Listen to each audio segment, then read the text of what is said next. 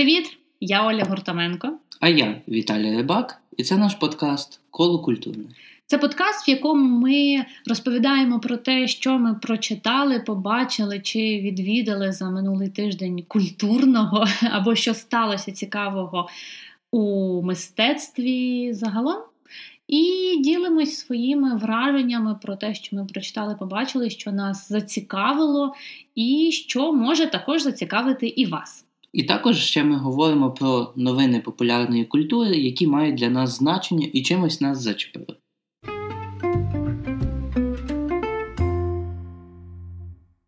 Отже, почнемо з новин. З мого боку, вони цього тижня якісь більш телевізійні, так як обидва стосу... обидві новини стосуються трейлерів серіалів, які ось-ось скоро мають вийти, і на які я дуже чекаю.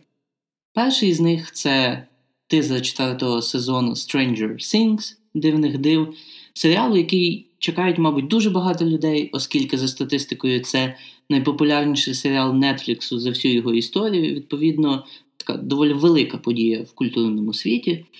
І тизер тут зовсім невеликий, такий до хвилини. І він показує те, про що сперечались дуже багато глядачів після того, як додивилися третій сезон. Оскільки там було незрозуміло, чи один із ключових персонажів загинув чи ні, то тут в цьому тизері нам дають дуже ключову відповідь. Ти знаєш, невеличкий офтоп.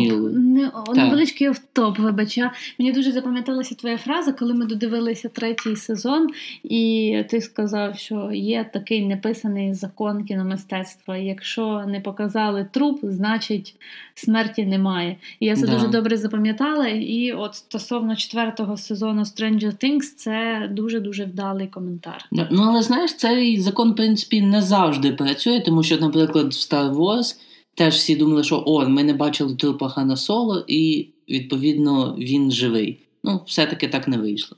Ну так, ну бачиш, а Stranger Things це зіграло. Це круто. Угу. Так, а в тебе які новини культурні? У мене основна новина в тому, що ми запустили соцмережі нашого подкасту. Юху! Вау! Себе не похвалиш, ніхто не похвалить. Ніхто не похвалить. Це правда. Е, це правда, друзі. Ми запустили свої сторінки в соцмережах у Фейсбуці та в Інстаграмі можна запитати, для чого ми це зробили, і мені здається, на 100% ми самі не знаємо, для чого це, але насправді ні. Е, ми хочемо, аби була якась окрема платформа, де б ми могли анонсувати свої випуски, як мінімум, і як максимум трішки більше розповідати про те, про що що нас зачіпає впродовж тижня, скажімо так, або взагалі, в принципі, що нас в культурі зачіпає і з чим ми хочемо з вами поділитися. От Тому долучайтеся до цих соцмереж. Ми навіть намагаємося туди періодично щось постити, поки, можливо, це не так регулярно, як могло би бути, але ми стараємось. Угу. Ну, поки це трохи нерегулярно виходить, але ми будемо докладати всіх зусиль для того, аби це стало хорошим джерелом інформації про світ популярної культури для вас. Повертаючись до новин, які не про нас, ще вийшов теж один трейлер серіалу, на який я дуже чекаю. І це серіал Run. У нас його, мабуть, перекладуть як біжи для каналу HBO. Чому ж от настільки я його чекаю? Для мене тут достатньо просто одного пункту: що продюсеркою і сценаристкою цього серіалу буде Фібі Воллер-Брідж. Просто магічна жінка, Яку Одна, ми знаємо по Fleabag. Так, яка дуже швидко вірвалась в плеяду моїх улюблених актрис, якраз через серіал Fleabag. Але вона не тільки чудова актриса, а ще й продюсерка, сценаристка. Вона також працювала над е, іншим знаковим серіалом Killing Eve, вбиваючи Єву, який навіть е, видання BBC внесло до списку найкращих серіалів 21 століття. Ну і вона працювала також над іншими доволі таки великими проектами, наприклад.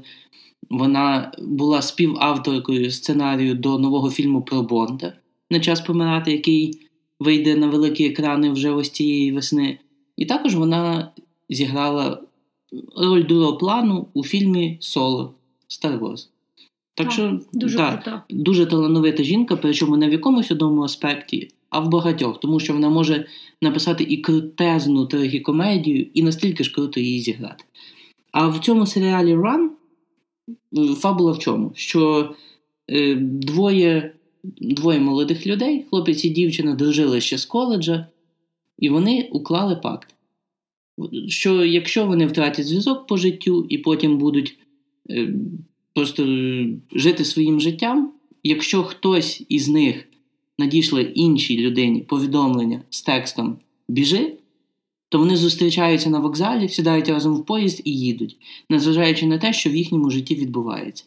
І отут якраз цей сценарій запускається.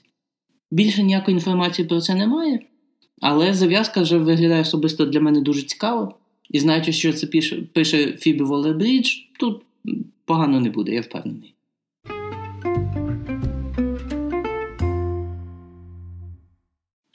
Тепер перейдемо до рубрики про те, що ми прочитали, подивились чи відвідали за попередній тиждень. І я почну з себе і одразу скажу, що минулого тижня я відвідала Talk з Павлом Маковим в The Naked Room. Я зазвичай дуже рідкий гість таких подій, але якось мене зачепила тематика, зачепила людина, і виявилося, що я була супер-мега задоволена від того, що я сходила. Е, коротко про Павла Макова, якщо ви не знаєте його, це український художник, який працює в техніці графіки та офорту. Е, і я би напевно. Менше хотіла концентрувати уваги там на його якісь біографії чи якихось таких речах. Ви все це можете погуглити. Але що мене особисто зачепило, це власне от про що ми говорили під час е, під час цієї події. Бо зазвичай як буває, ти приходиш на паблік ток і тобі людина чи модератор, там умовно, з ким проводиться цей public talk, говорить, що давайте в нас буде діалог, а в результаті цей діалог не завжди виходить. І якісь питання або натягнуті, або їх дуже мало, або вони якісь нецікаві. Так от у випадку з public talk ом з Павлом Маковим було дуже круто, тому що ми сиділи, здається, майже дві години, і цим питанням не було кінця краю. і кілька таких важливих моментів для себе я навіть виписала, і які мене особисто дуже зачепили. Е, Найважливіша ідея в нього була в тому про те, що мистецтво це таке ну, червона нитка, напевно, всієї нашої зустрічі, про те, що мистецтво це. Такий спосіб, який такий засіб, скоріше, скоріше, який допомагає переживати життя. І от е, кожен як реагує чи долучається до того виду мистецтва, який йому більше імпонує, який йому краще допомагає пережити це життя. Хтось може розуміти мову літератури краще, хтось може краще реагувати на мову кіномистецтва, хтось більше реагує на картини.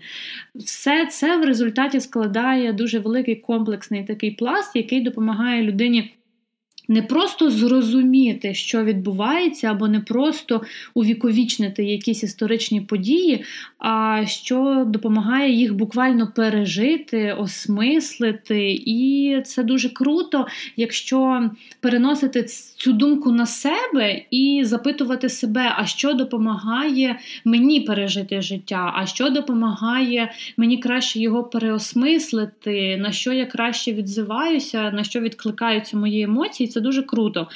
І ще.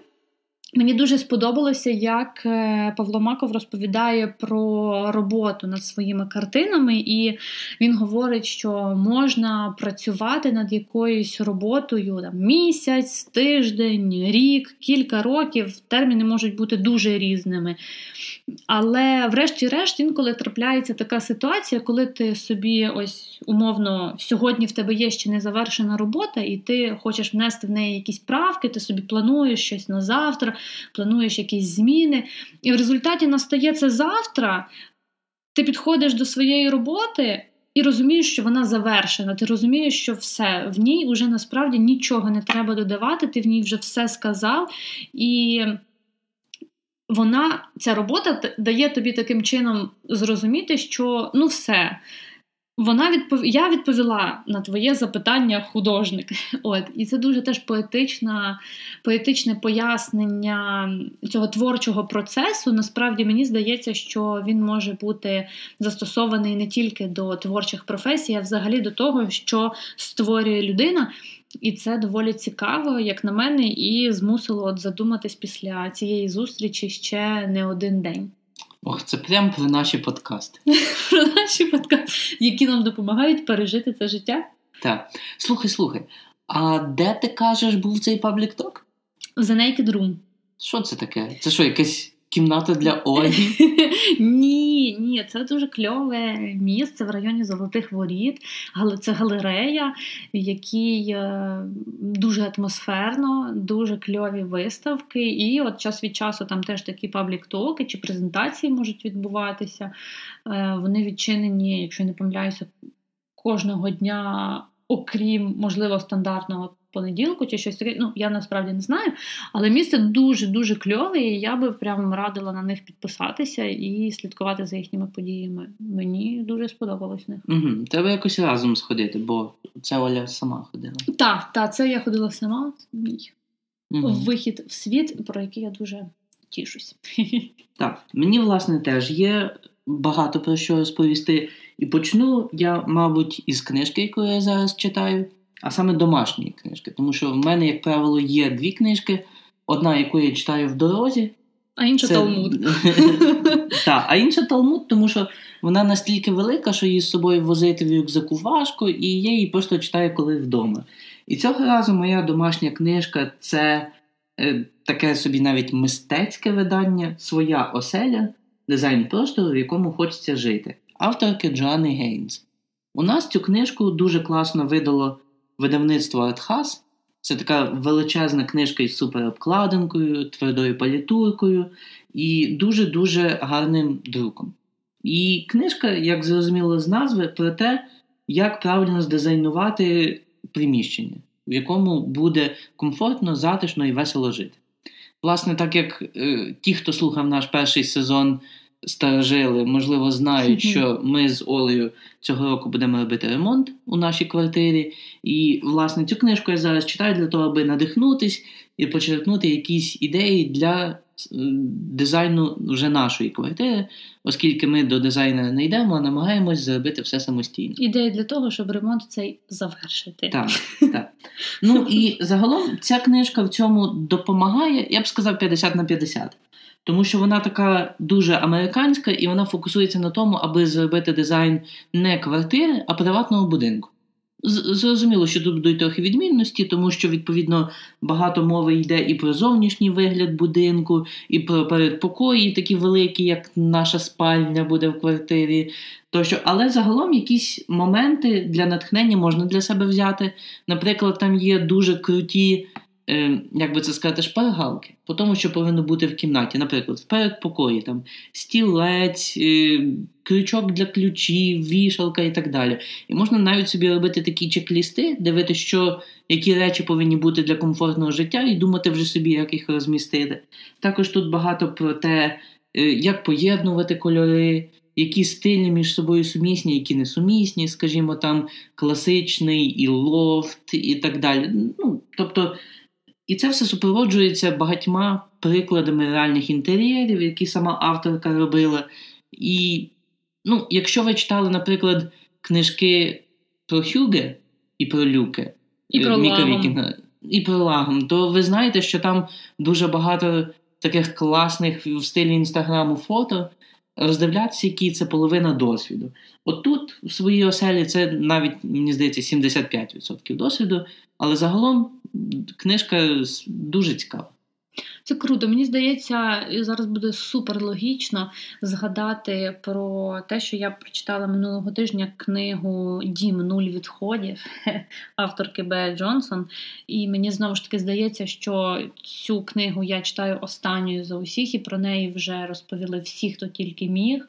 Ем, Ще я не читав, так що я останній, ну, я за вами. Ну, це ми знову ж таки, знаєш, продовжуємо нашу традицію. Ми прочитали значить, пізніше за всіх і робимо з цього новину. Ну, тим не менш, тим не менш. Ем, Спочатку, коли я лише починала книгу Дім нуль відходів, я думала, що це буде книга в стилі, як правильно сортувати сміття, як ем, там куди здавати на переробку, які а це речі. не про сортування сміття.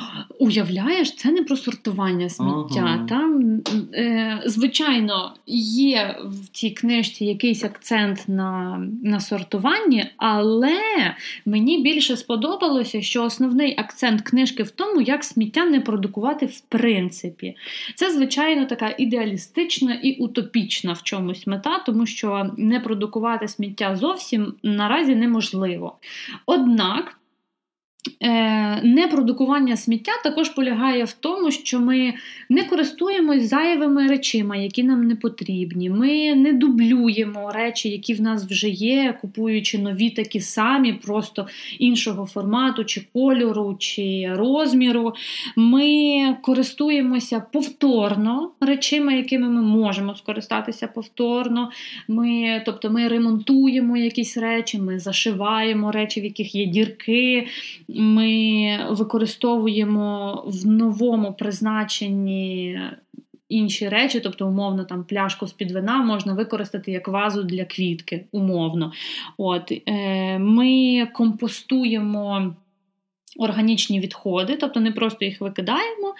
Е, І, звичайно, ми сортуємо і утилізуємо. Але сортування і утилізація це лише ось умовно п'ятий складник з з всіх, е, які мені здаються важливішими.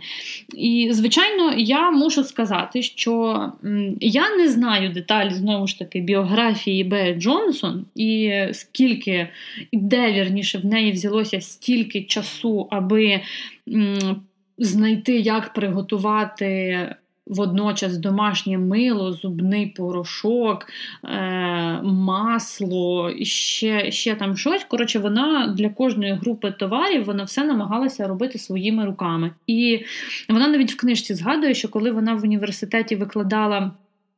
В неї був якийсь курс стосовно стосовно цієї всієї Zero Waste е, Home е, штуки, і їй закинули коментар про те, що ну, ви домогосподарка, у вас значить, купа часу, і ви оце маєте чим займатися такими дурничками. А в нас якби часу немає на ці всі речі.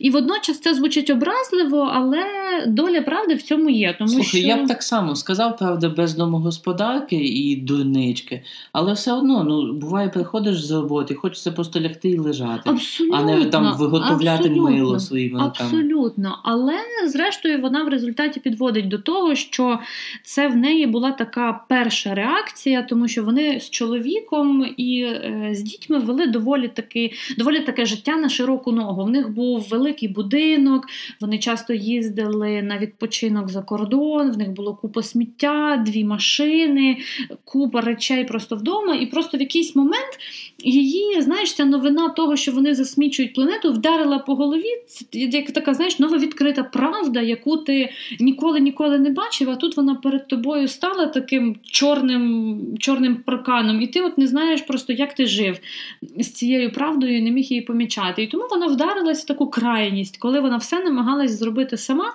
В результаті ближче до кінця книжки вона говорить, що ну це я чуть-чуть поспішила і погарячилась. Mm-hmm. Ребята, ви так не робіть. Але е, зрештою, з цього її досвіду все одно. Вилились е, дуже круті і корисні поради стосовно того, як е, що називається не захламляти своє життя. І це стосується не тільки будинку, насправді. Ну, от, ну от мені, знаєте, мені хочеться шукати десь якісь не те, що підводні камені, а ще якісь інтерпретації додаткові. І от просто я це прям бачу як е, свідоме використання не лише речей, а й взагалі інформаційного простору, новин, е, людей навколо, думок в голові. От Просто мені це дуже хочеться застосувати застосувати до всього навколо. І в цьому плані книжка дуже крута, але вона Мушу одразу сказати, що вона не серед тих книжок, які ти, значить, відкриваєш, і от як художню книжку чи будь-яку хорошу нонфікшн книжку береш і читаєш за один присіст. Там є сторінки, які відверто можна прогорнути, там з рецептами домашнього мила, наприклад. Тому що якщо ви розумієте, що ви домашнє мило варити не будете, і це для вас трошки крайність, то ну, типу, сміливо перегортаєте і все. Е, Але якісь її речі про те, як вона, наприклад, намагається намагалася відписати свою родину від е, різних е, розсилок поштових. Нам для України це не дуже актуально, але от в Америці є така проблема, коли тобі на пошту розсилають купу різних там каталогів з різних магазинів, ще там чогось. Вони все приходять в листах, великих конвертах, і ти, значить, потім не знаєш, що з цим робити. От і як вона намагалась цього позбутися. Звучить цікаво, прочитати це все цікаво, от е, як для додаткового досвіду. Але в нас застосувати це неможливо, мені здається, бо в нас як такої, мені здається, ця проблема не така поширена. От. Тим не менш, книжку я дуже раджу, незважаючи на те, що ви її, напевно, всі давним-давно прочитали, знаєте, але це дуже кльова настільна книга. І її реально добре мати вдома, десь на видному місці, пам'ятаючи про цю ідею Б. Джонсон про дім нуль відходів і просто взагалі про якісь е, сортування простору навколо себе. От е, Тому раджу, якщо ви раптом ще її не прочитали, то саме час це зробити. Я цього тижня трохи менше читав, але більше дивився, тому що я їздив на Поділля і назад, а в поїзді якраз мені дуже подобається дивитись серіали. Там так воно навіть трохи атмосферно в дорозі, і ніхто тебе не відволікає лишній раз. Так от, подивився я два серіали, і перш ніж скажу про перший, в мене до тебе, Оль, питання: от який твій перший в житті серіал на пам'яті?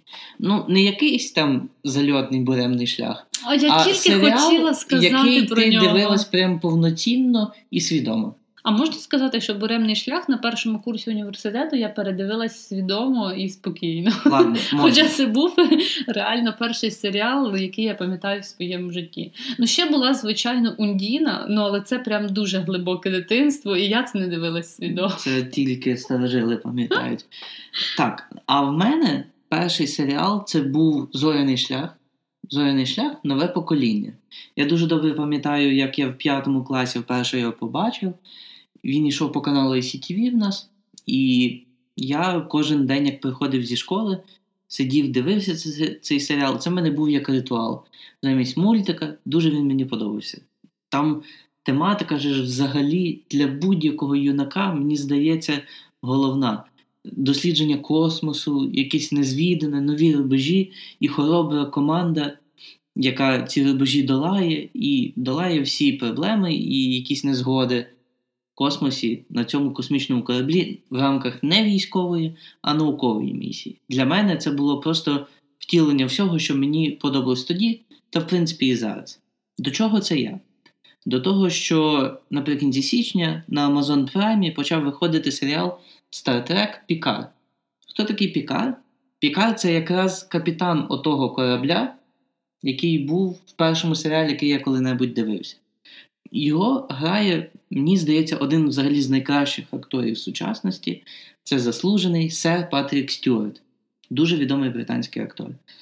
Там, якщо перечисляти якісь його ролі, це може зайняти весь подкаст, тому що дуже багато блискучих ролей в нього було за життя.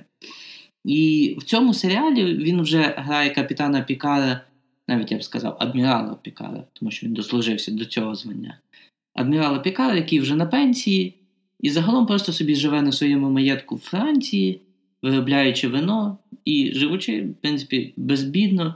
Єдина його турбота це те, що кінець його адміральської кар'єри був не дуже хороший. Детальніше про це говорити не буду, тому що то вже спойлер. І от його в цьому стані якраз зненацька знаходять пригоди. І, відповідно, він занурюється в вир подій, а глядач який дивився попередній серіал, занурюється у вже ніби знайомий для себе світ, але в той же час він зовсім новий, тому що багато часу пройшло. Ну і плюс нинішні серіали вже не такі, як були тоді. Тоді ж сезони могли бути по 24 серії, і там переважно був такий собі сюжет тижня, який не був пов'язаний. Е, ці сюжети окремих серій дуже рідко були пов'язані між собою глобально. Переважно це була історія, яка почалась і закінчилась в рамках однієї серії. В цьому серіалі вже не так. Тут історія дуже закручена, така навіть трохи шпигунська. Ну і загалом сама атмосфера серіалу трохи інша. Але в той же час, що мені дуже подобається, залишили достатньо якихось відсилок, як навіть кажуть, пасхалок для старих фанатів. І в той же час, і саме через це, мені здається, цей серіал буде цікавий і старим фанатам Стартреку, і тим, хто взагалі із Всесвітом невідомий. І сам він вийшов дуже вдалий, на відміну від іншого нещодавнього серіалу у цьому всесвіті Star Trek Discovery, який вийшов, ну, м'яко кажучи, таким спірним.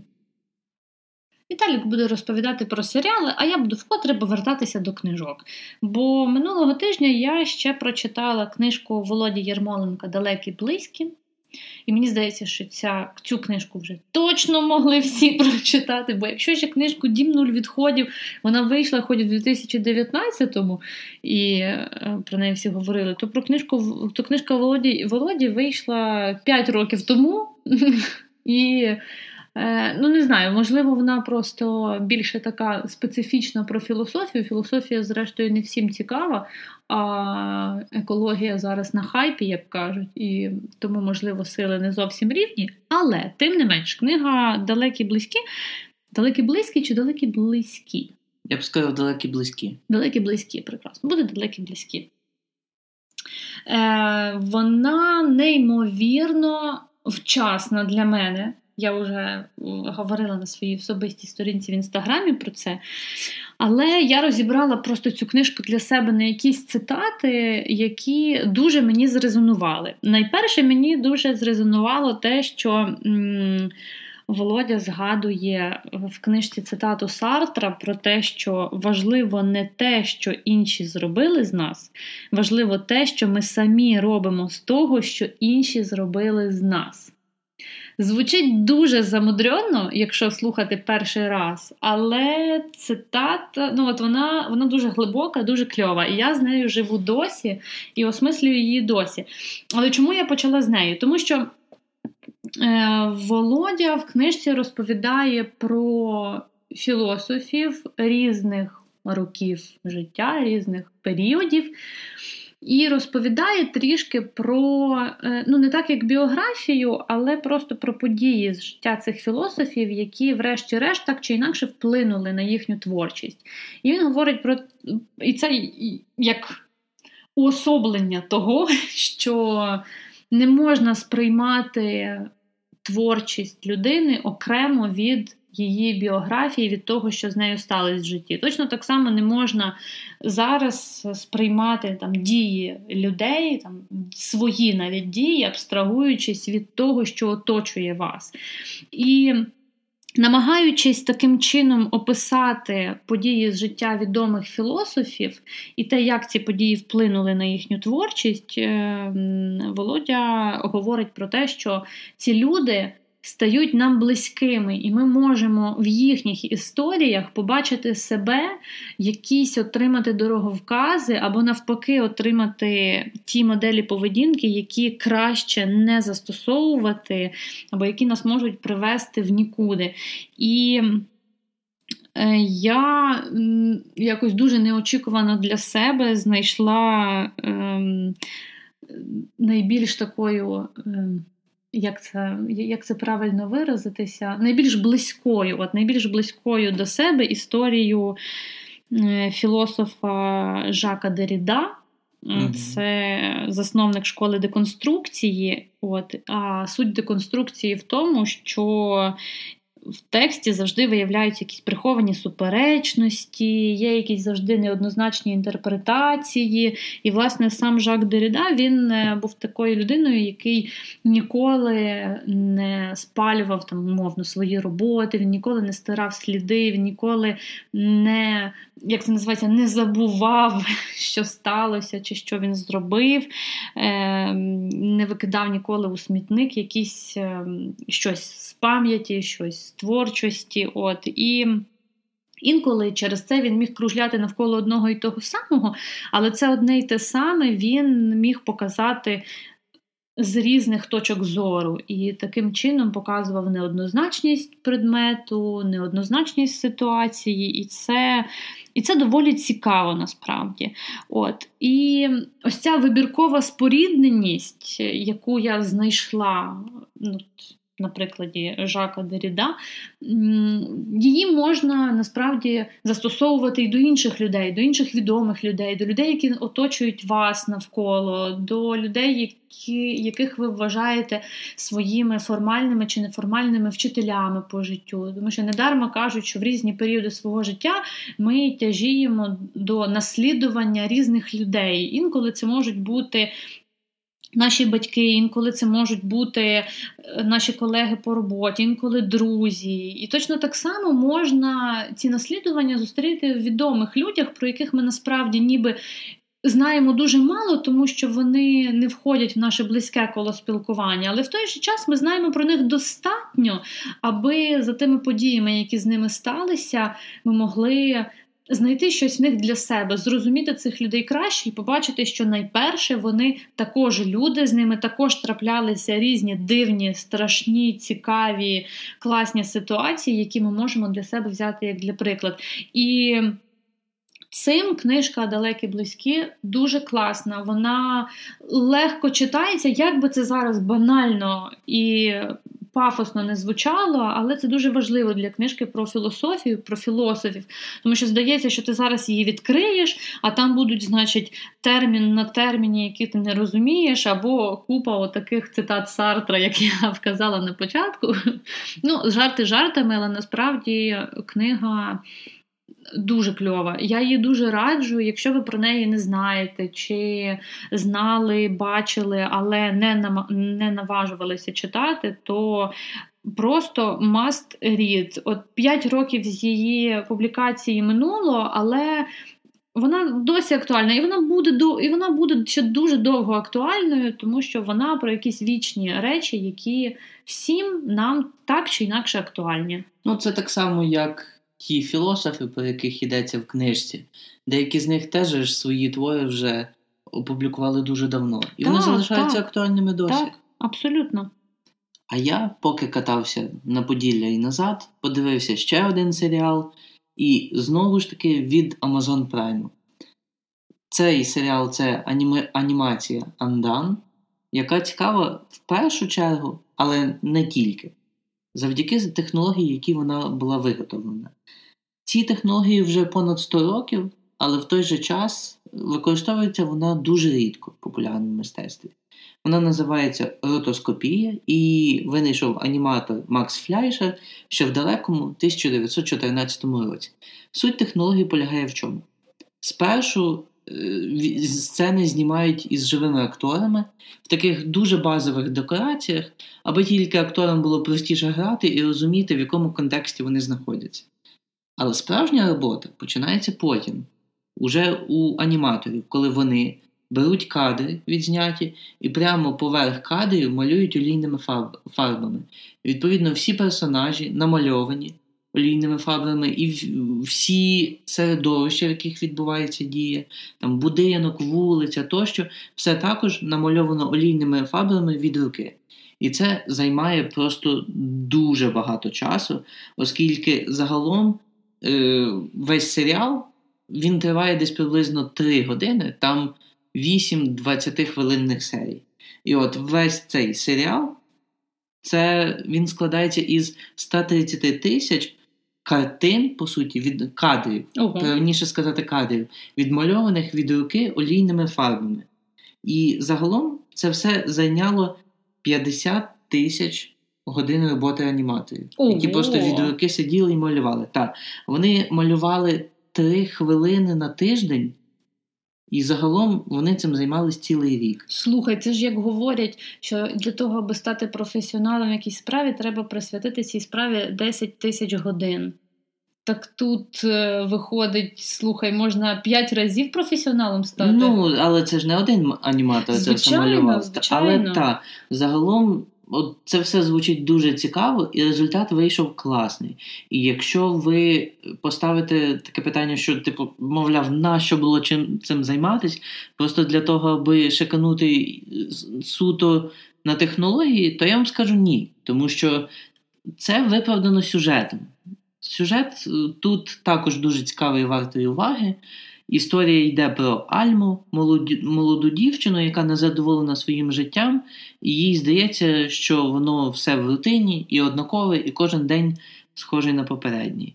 Але в її сім'ї є історія психічних захворювань, а саме шизофренії, тому що на шизофренію хворіла її бабуся, і через це вона навіть потрапила до психлікарні, на превеликий жаль. І загалом починається сюжет з того, що вона бачить свого батька, який помер 20 років тому. І батько починає з нею спілкуватися і якось, е, якось розказувати їй про те, що насправді вона не психічно хвора, а в неї є просто дар, який решта людей не розуміють. Тут ще також е, цікаво, які актори зіграли ці ролі, тому що е, роль дівчини Альми зіграла Роза Салазар, яку ви, мабуть, знаєте з фільму Бойовий ангел Аліта, який вийшов Мгм, приблизно мгм. рік тому. Там, до речі, вона теж грала, а потім поверх неї робили комп'ютерну Так, так, анімацію. Так що в, актриси якась, якась така карма виходить. А її батька грає Боб Оденкірк. Мені дуже подобається цей актор, та, який е, зіграв е, славно, звісно, сумно, звісно, е, адвоката Сола Гудмана в Breaking Bad і в одноіменному серіалі Краще дзвоніть Солу. Так. І от е, цей серіал, виходячи з фабули, він часто створює дуже крутий візуал, якісь неймовірні подорожі в часі і просторі, в світі снів. І якби це все робити за допомогою спецефектів, це би коштувало неймовірно дорого і робилося би ще навіть довше. І, можливо, навіть сучасним рівнем технологій таке робити би не вдалося. Тому обрати цю анімацію, саме ротоскопію, був, як на мене, дуже правильний вибір, оскільки так художники змогли дуже реалістично передати емоції акторів, але в той же час створити дуже фантастичні і нереалістичні е, сети, в яких відбувається дія. Так що дуже раджу цей серіал подивитись. Всього три години вашого часу легко можна подивитися за один вихідний. Але це варто того.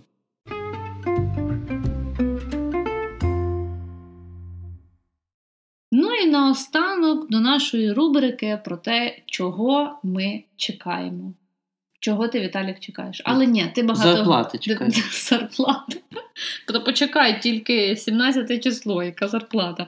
Е, ні, я візьму ініціативу на себе і скажу перша, що я дуже чекаю м, книжку Каті Бабкіної Звичка писати.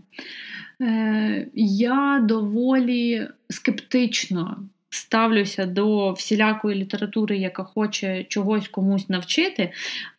Але книжка Каті Бабкіної мене дуже ем, підкупила своєю передмовою і про те, що ніхто ніколи вас писати не навчить. Тому що, якби. Оця есенція, ідея і можливість письма написати, вона всередині людини. І тільки людина сама окрема може, зрештою, взяти в руки це своє бажання і втілити його в життя. Але є певні інструменти, які до- дозволяють це бажання розвинути, систематизувати і, ну, врешті-решт, перетворити його з бажання на реальну діяльність. От, і, зрештою, це має бути така книжка Зошит, якщо я правильно пам'ятаю, про те, як письмо зробити своєю звичкою в результаті написати книгу, написати маленьке оповідання, написати будь-що, що от хочеться і сидить в голові. Але що в результаті не чомусь не стає цим твором чи цією книгою для когось можливо. Ну, от ти зробила передзамовлення, то ми на тобі протестуємо, чи це працює, чи ні. І потім, дорогі слухачі, ми вам розкажемо, чи виправдала ця книжка очікування. Якщо я до кінця року напишу книгу, то значить виправдала. Ого, це ж така метрика. Така метрика, така що? Якщо є всередині бажання і попередній матеріал, але немає реально звички чи системності, то справа лише в тому, аби це налаштувати, мені здається. Ні, ну загалом я погоджуюся, а як на практиці вийде, побачимо. Так, а ти що чекаєш? Так. Я, як великий фанат Формули 1, чекаю вже з нетерпінням на сезон 2020 року, який розпочнеться вже зовсім скоро, буквально ось за місяць.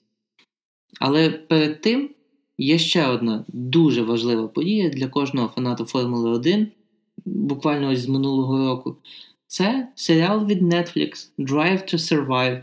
Така собі документалка, серійна документалка про те, як проходив попередній сезон, відповідно, минулого року показували про сезон 2018 року, а другий сезон, який вийде ось 28 лютого, буде про сезон 2019. Там протягом всього року е, знімальна команда Netflix їздила з формулою по всіх гран-прі, і знімала, як команди реагують на події на трасі, як пілоти реагують на свої перемоги і невдачі, знімала переговори всередині команди. Тобто, загалом дуже-дуже була занурена в цей процес.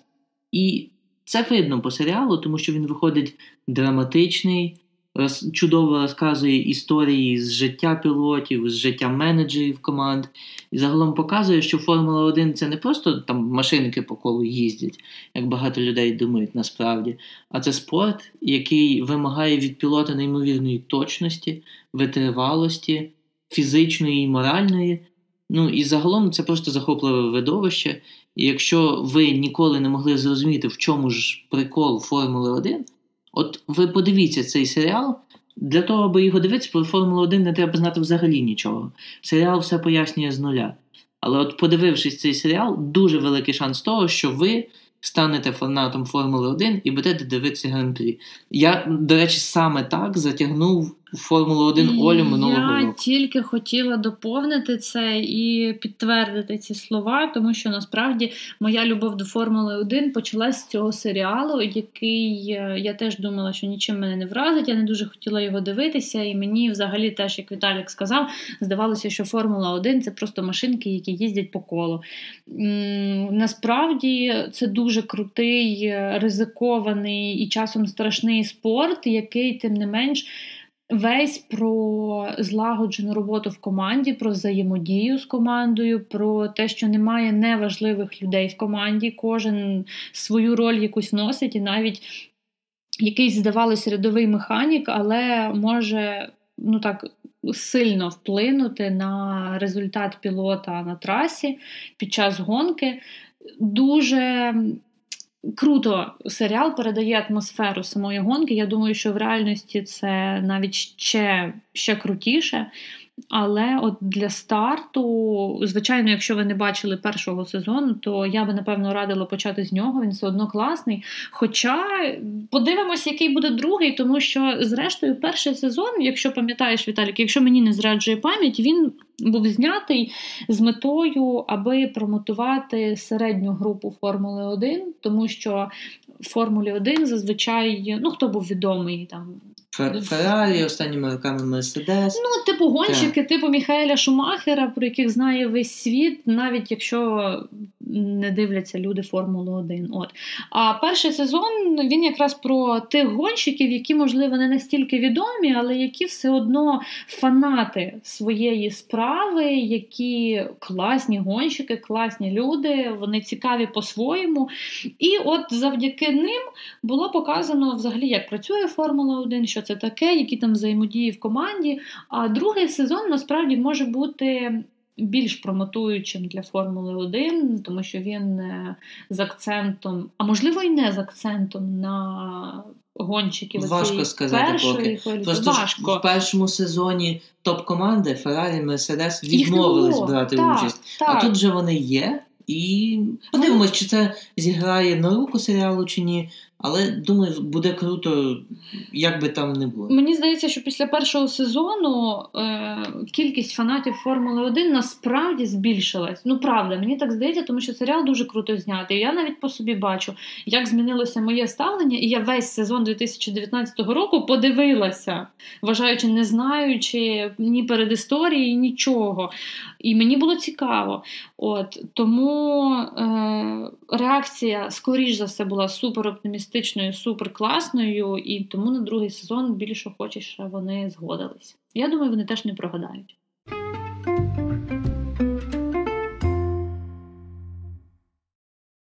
Zero Waste, філософія, мальовані серіали і ще купа-купа всього іншого, про що ми згадали. Саме таким нам запам'ятається минулий тиждень. А можливо, цим запам'ятається вам ваш прийдешній тиждень, тому що ми вас надихнемо це все прочитати, подивитись чи хоча б загуглити. У будь-якому випадку ми були дуже раді, що ви прослухали цей подкаст, що ви були разом з нами. Сподіваємось, він був для вас дуже цікавим та корисним. І сподіваємось, звичайно ж, почутися з вами наступного тижня. До зустрічі! Па-па!